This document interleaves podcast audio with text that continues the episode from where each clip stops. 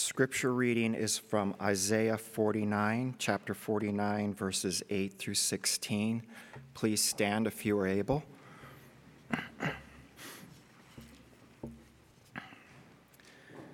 Thus saith the Lord In a time of favor I have answered you, in a day of salvation I have helped you.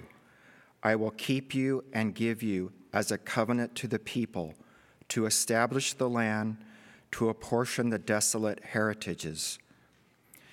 Saying to the prisoners, Come out, to those who are in darkness, appear.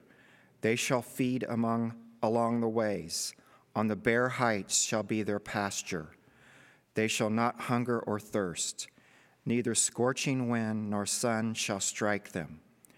For he who has pity on them will lead them, and by springs of water will guide them. And I will make all the mountains a road, and my highways shall be raised up. Behold, these shall come from afar, and behold, these from the north and from the west, and these from the land of Syene. Sing for joy, O heavens, and exult, O earth. Break forth, O mountains, into singing. For the Lord has comforted his people and will have compassion on his afflicted. But Zion said, The Lord has forsaken me, my Lord has forgotten me. Can a woman forget her nursing child, that she should have no compassion on the son of her womb? Even these may forget, yet I will not forget you. Behold, I have engraved you on the palms of my hands. Your walls are continually before me. This is God's word. Invite you to keep your Bibles open to Isaiah chapter 49 as we pray together this morning.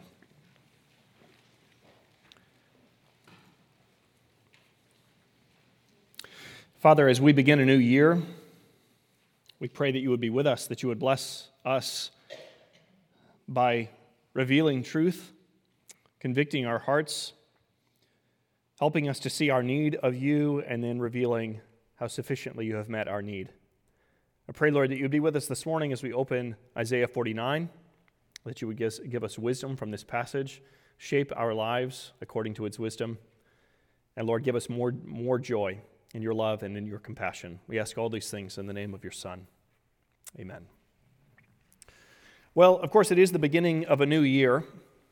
And with a new year, often come resolutions. I'm sure some of you have made some New Year's resolutions. I'm sure some of you have broken New Year's resolutions. They're goals that set about changes that we want to make in the year that's ahead. Often, resolutions are things like I'm going to eat healthier or I'm going to read more, or I'm going to use my phone less. Resolutions are rooted in the optimism that this year is going to be better. I'm going to work harder, stay focused, keep my eyes on the prize, and become the person that I want to be by sheer force of will. Here at Westgate, as we begin the year 2024 together, we are focusing on prayer. It's something that every Christian knows is important, but also knows that he should make more of a priority.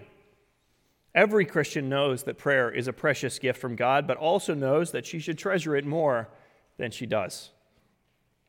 No matter how devoted someone is to prayer, they always know that it's more important than their lives make it seem. So, in a way, it's like eating healthier, or reading more, or using our phones less. We're starting 2024 with the optimistic hope that this year is going to be better. But it's not a resolution. Our goal is not to become people of prayer simply by grit and determination. Instead, it is to remind ourselves of the precious gift of communion with God, to meditate on the vast chasm that Christ has bridged in order for us to have a way to know God and then to joyfully meet Him in prayer. The fact is that we will not prioritize prayer. We will not be people of prayer if we think of it like a New Year's resolution. I think New Year's resolutions are great if they're focused on things like eating more vegetables. That's a great thing to focus on. But if our resolutions are attempts to take control from the Holy Spirit in the work and process of sanctification, then we are in for disappointment. We don't become the people that God has called us to be on our own. So the idea that I'm going to work harder, stay focused, keep my eyes on the prize, and get holy means that we're suddenly working above our pay grade. Instead, if we think more about the gospel, about the one who has invited us into his presence, we will find that prayer is something that we cannot do without. So it's not a resolution, it's more of a reminder of what Christians already know and an invitation to those who don't know yet.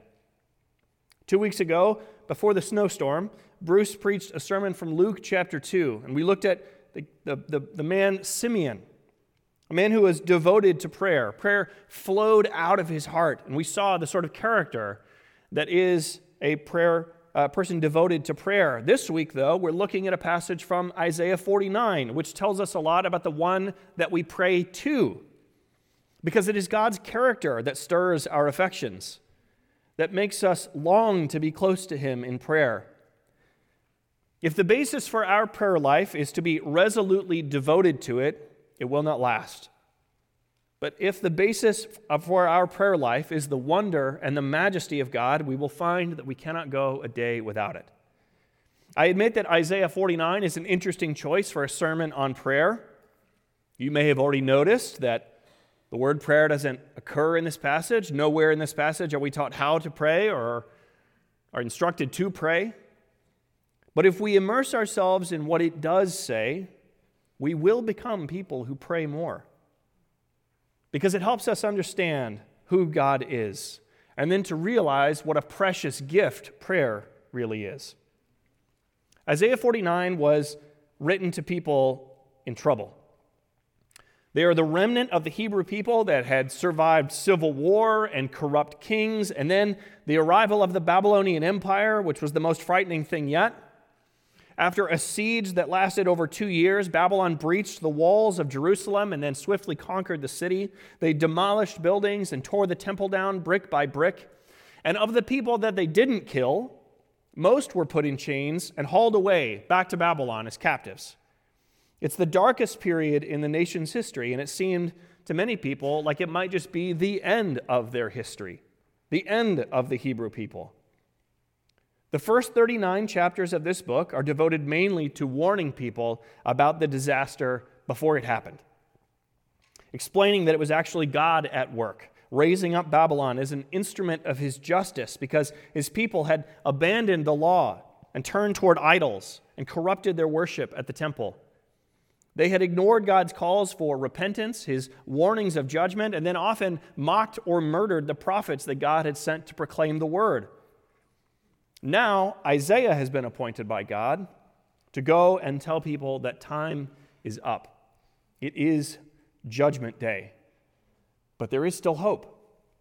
Beginning in Isaiah chapter 40, God comforts his people, promising them relief and restoration and mercy. They will not be in Babylon forever. They will not be under God's judgment forever. He will bring them out.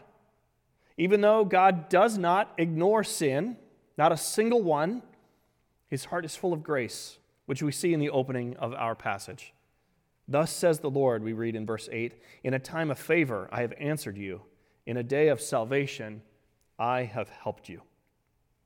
Even though they are a devastated people, they are not lost. Even though they have faced God's bitter providence and his righteous answer to their sin, he has not abandoned them. For people trapped in exile, this passage is like a cup of cool water in the desert. It is a promise to people that things will get better, that hope is not lost because He is full of grace. The bitter providence of exile and the promise of rescue and relief are an invitation for these people to draw close to God. And that is something that God's people do in prayer.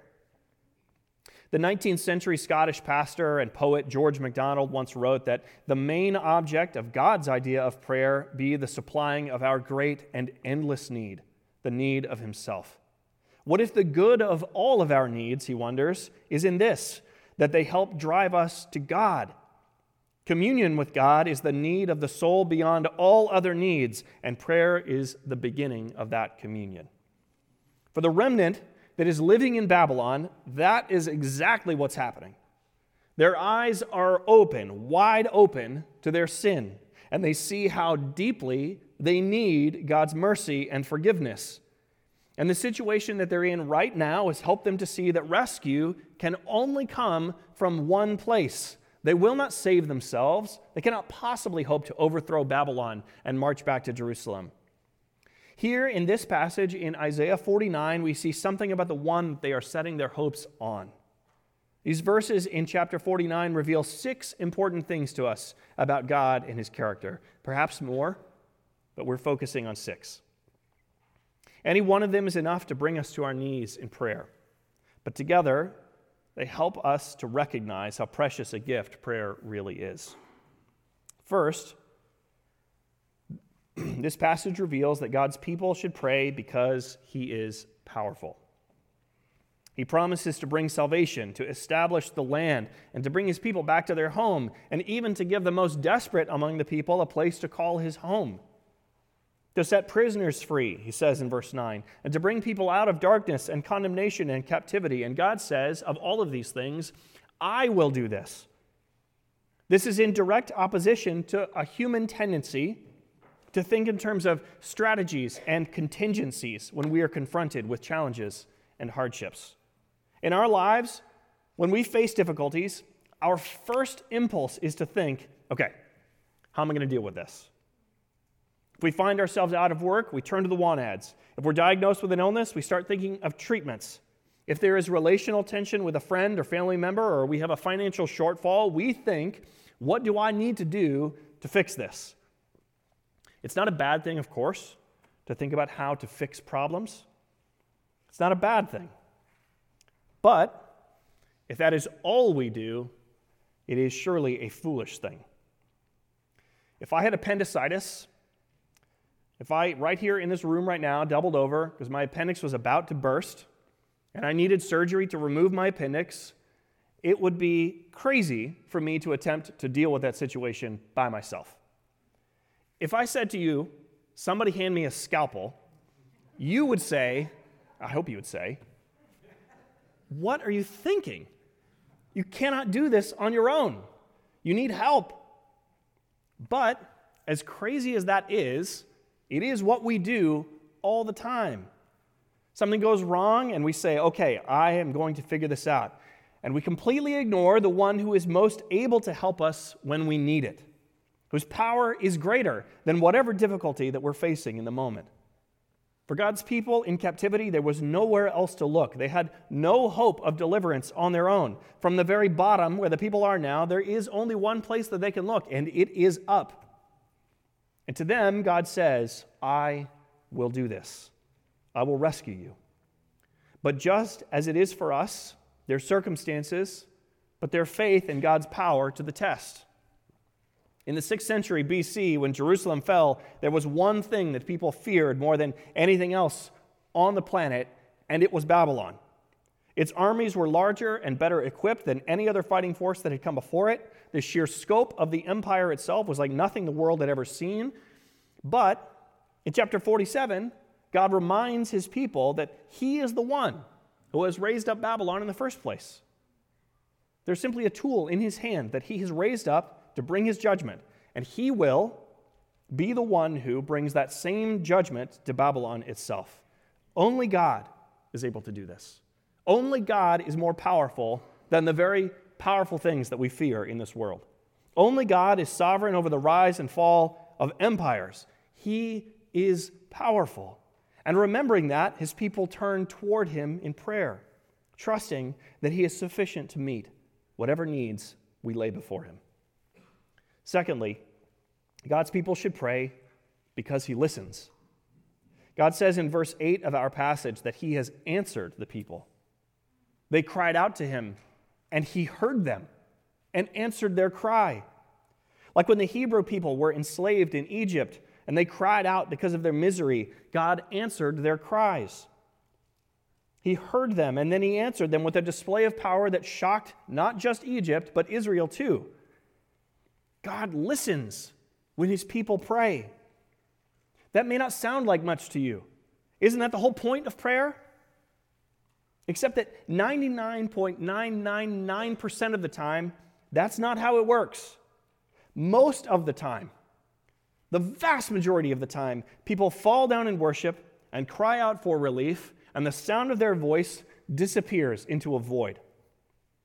There is no one on the other end of the line. That's a recurring theme in the book of Isaiah, actually. At various points in this book, God confronts his people for their idolatrous habits. They had adopted some of the local gods from the other nations that surround them and built shrines in their houses and places of worship in their towns. But God tells the people over and over in this book that they are being utterly foolish. And in one of my all time favorite passages of Scripture from Isaiah 44, God mocks the whole concept of idolatry and says, Don't you realize, you people of mine, don't you realize that someone goes out and cuts down a tree? He takes part of it and he makes a god for himself, and from the rest of it, he makes a fire to cook his dinner? They are gods who might just as easily have become firewood. Some truly impressive gods. Even though they have faces carved into them, they are not alive. Even though they have eyes, they cannot see anything. They have ears, but they cannot hear their people when they pray. When people fall down before their idols, their prayers fall on deaf ears. From our modern 21st century point of view, that seems just so obvious, doesn't it? Of course, a piece of wood or stone with a face carved on it cannot answer our prayers. It's not listening to us when we cry out to it. But before we join in mocking this ancient foolishness, we need to recognize that even though there aren't any wooden idols in our houses, there is still idolatry. Just like people in antiquity, we are, we are people who are tempted to bow down before the things that promise us safety and abundance and good lives. The idols of our day are things like wealth and materialism, education and good health, social status, honor, comfort. They are good things, of course, things that we are tempted to make into ultimate things, the sources of our hope and assurance and our peace. People sacrifice at the altars of these false gods, hoping, hoping against hope that their prayers will be answered that they will receive the security and the assurance and the peace that they long for. The God of Scripture says that idols have ears, but they cannot hear us. They do not regard us, but He does. He hears His people in their distress. He says, In a time of favor, I have answered you. There is only one God who hears us when we pray and who answers our pleas for help who is able to providentially and powerfully deliver us. Third, God's people should pray because his plans are better. For people trapped in Babylon, it's easy to imagine that life was pretty miserable. Most of them remembered their home city and the lives that they had before being conquered, and they dreamed of a day when they would be free to go back. But in this passage, God tells them that they are dreaming too small. In their captivity, it's easy to understand why these people dreamed of freedom, why they long for their home and want to get back there, but God's plans for them are far better.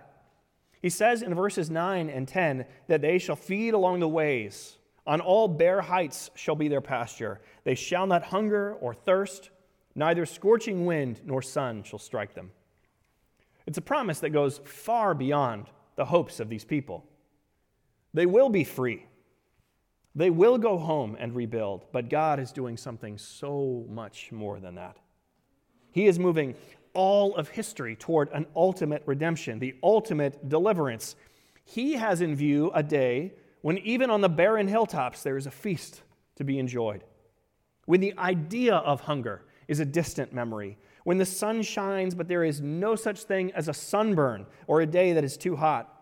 When the wind blows, and storms come and go, but only ever bring beauty and not destruction. When it is always just right, a breeze when you want one, and wind when you want to fly a kite. Maybe that sounds silly. Maybe it sounds trite. But it also sounds like paradise. And that's exactly how the book of Revelation describes heaven, using this verse from Isaiah 49 as a place where there is no hunger or thirst or scorching heat from the, from the sun or from wind. God's plans are better than ours because no matter how big we dream, our hopes are always too small, which is why Paul describes God as one who is able to do far more abundantly than all we ask or think. In prayer, God's people give voice to our hopes and our dreams, but we trust in God's plans, whatever they are, that they are better than the very best things that we hope for. In a sermon that he delivered at Oxford in 1942, C.S. Lewis said that God finds our desires not too strong, but too weak. He says, We are half hearted creatures fooling around with drink and sex and ambition when infinite joy is offered to us, like an in- ignorant child who wants to go on making mud pies in a slum because he simply cannot imagine what is meant by the offer of a holiday at sea. We are far too easily pleased. In prayer, we acknowledge that. And we put our trust in God, whose plans are always better than ours. Fourth, God's people should pray because God is in control. He is sovereign, doing all that He wills with all wisdom. And this is important because in the ancient world and today, people want to be in control. We want to be in control. And it's hard to let go of the wheel. When it's yanked from our grasp, we are dismayed by that. When the stock market takes a dive, or we face an unforeseen health crisis, or something simple happens, like we slip on a patch of ice, we are reminded that we are never in, never in as much control as we maybe liked to believe. And that is why idolatry was so alluring for ancient Israel and still is today, because it gives people the appearance of control. Because idols are dependent on their worshippers, they need to be served in order to exist. In antiquity, idols literally needed people to provide things like food, and in return, they would provide things like a good harvest, or fertility, or good health. It was an arrangement that put people in control. If they did what the gods wanted, then they were entitled to expect a certain reward. And the same is true with modern idolatry. The gods of the modern world work the same way. If I sacrifice at the altar of career success, then I am entitled to expect a promotion, a big paycheck, and the respect of my peers. Idolatry is an attempt to be in control, to get the life that we want. But God reminds his people in this passage that he is the one in control. He will not be manipulated or extorted. And that is good news. Of course, we already know because his plans, as we've already seen, are far greater than what we hope for. He says in verse 10 that he is the one who leads his people by springs of water, and that he is the one who guides them. He is not led or guided, he leads, he guides. He's not carried like the idols that the people worship. Instead, he says in chapter 46 I have carried you from the day you were born, and I will carry you even to your old age. He is not manipulated or extorted, he is not in debt to anyone and he does not withhold his blessing until his requirements are met. He will not be manipulated by us by saying, I'll give you the thing you want so that you can give me the thing I want. Instead, he blesses and sustains his people even in their rebellion, so that his people are debtors to his mercy. He promises and then accomplishes salvation for sinners, and he does not wait for those sinners to be perfect people who have satisfied all of his demands. Instead, in the person and work of his Son, God saves those who don't even know how much they need his grace until they have already received it. In prayer, we acknowledge and celebrate that it is good that he is in control. We express our thankfulness and our longings and declare that he is sovereign for our good. Fifth, God's people pray because his vision is bigger than ours. We already know, of course, that our dreams are too small, that God intends to give more than we can fathom to ask. But the heart of this passage shows us that this kindness extends further than we may realize at first. He says in verses 11 and 12, I will make all my mountains a road, and my highways will be raised up. Behold, these shall come from afar, and behold, these from the north and from the west and from the land of the Syene, which is a place in Egypt that's far south of Israel. God is going to draw to himself people from distant places to experience the blessing that he describes in this passage. Places far beyond the borders of Israel and Judah.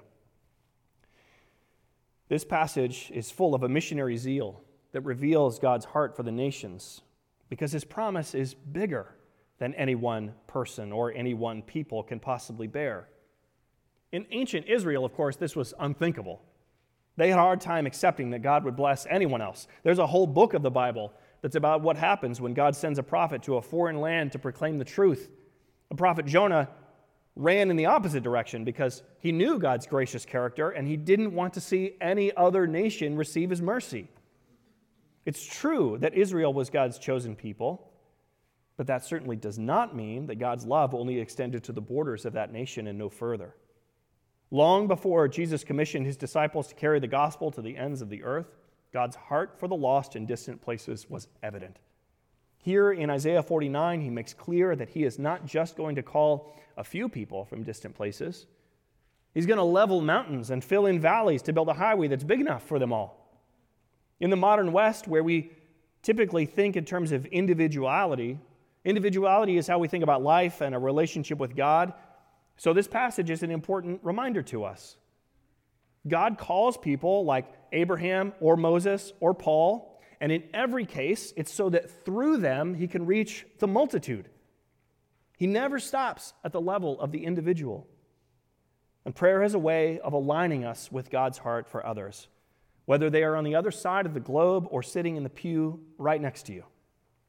When we pray for others, we are reminding ourselves of what Scripture reveals that God cares about those people, whoever they are, even the people that we have a hard time loving ourselves. That His vision is bigger than ours, that He is at work in the lives of people that we don't even know, and that His blessing and goodwill go further than we can see. Maybe you hear all of this and you're thinking what many people in captivity in Babylon probably thought when they heard it too. You look around your life and you see disaster after disaster. You remember good days, but you also remember when they crumble. They're long gone now, and in their place there is only disappointment and bitterness. For people trapped in captivity, God's promises in Isaiah 49 seem more like mockery than comfort, perhaps more pain than reassurance. That mindset is captured in verse 14. But Zion said, The Lord has forsaken me, the Lord has forgotten me. The people of Jerusalem, which God calls Zion in this passage, say, What do these promises mean to me? Look around. Where is God right now? Maybe you know that feeling. And all the good news in this chapter, all these promises, just ring hollow to you. If that is how you feel, I want you to hear God's answer. If it's not how you feel, know that a day is coming when you will, and remember God's answer. He says, Can a woman forget her nursing child, that she should have no compassion on the son of her womb? Even these may forget, yet I will not forget you. We could ask any mother in the room what would it take for your love for your child to run dry? The answer in every case would be some variation of, it never will. It never, ever will. Yet God says his love runs deeper and deeper. Even as impossible as it seems for a mother to stop loving her child, it is more impossible for God to stop loving you. Because, he says in verse 16, I have engraved you on the palms of my hands. Your walls are continually before me. Those are idioms that God uses to convey the depth of his love. Your walls are continually before me is a reference to city walls, the barrier that protected people, the barrier that Babylon breached when they took the city. They represent security and the ability to be at rest. Because without city walls, the people are vulnerable. It is God's way of saying, Your well being is always on my mind, and I will bring you to safety. But what does he mean when he says, I have engraved you on the palms of my hands? That expression is unprecedented, it doesn't show up anywhere else. The word engraved that God uses here is one that's used elsewhere in Scripture to describe carving something into stone. So it is permanent. Unlike a piece of paper, it will last. In Isaiah 22, the same word is used to describe someone cutting a tomb out of solid rock. The image that this word brings to mind is that of a hammer and a chisel, blow by blow, cutting away stone to make an enduring mark. God is saying that his love is permanent. It cannot be washed away or erased. It is carved into his hands like a chisel carves into stone. It is there forever. He will not forget his people. He will not forget you. But it would be hundreds of years before the people would be able to understand how truly and how literally God meant what he said. When the hands of God's Son were pierced with the nails that hung him on the cross, the promise of Isaiah 49 was fulfilled. And with the swing of a hammer, love made its indelible mark. His love for them and his love for you was carved into his own hands. He was forsaken so that you would not be. He endured God's judgment and wrath so that you could receive his love and his mercy. This is the God we worship, and this is the God we pray to. And that is the sixth thing that this passage brings to our minds, that brings us to our knees in prayer. God's people pray because he is compassionate. And you are tempted by despair when loneliness and affliction and God's bitter providence make you doubt his love for you, look at the cross, where his love for you was carved into his hands forever. Your name is written there in the scars that are on his hands. And in your suffering, the suffering you endure today, know that you are not alone. He is with you, suffering, so that a day will come when you will be set free from captivity to sin and guilt. He knows you. He knows your heart. He knows the best and the worst parts of who you really are. He knows the things that you don't want anyone to know, and He knows the pride that you feel about the things that you want everyone to know. He knows you, and His love for you endures more than the love of a mother for her child. It is as solid as a stone, and because that is true, we can approach Him with joy. We can pray with our hearts pouring out before Him in prayers that join in the chorus of voices that say, Sing for joy, O heavens, and exult, O earth. Break forth, O mountains, into singing, for the Lord has comforted his people and will have compassion on the afflicted. It is the gospel that stirs our hearts with such joy that prayer is not a thing that we resolve to do more of, but something that we find we cannot do without. It is the realization that he is powerful and generous and sovereign and worthy and compassionate, and that He listens to you when you lift your voice to Him. So, as we begin this year focused on prayer together, it is not with a resolution to pray more, but a longing to be nearer to God. If we begin to see God as He is, we will become people who desire to align ourselves with who He is and what He's doing. We will pray more not because we determined that this year is going to be better, but because we cannot help doing otherwise. Let's pray together.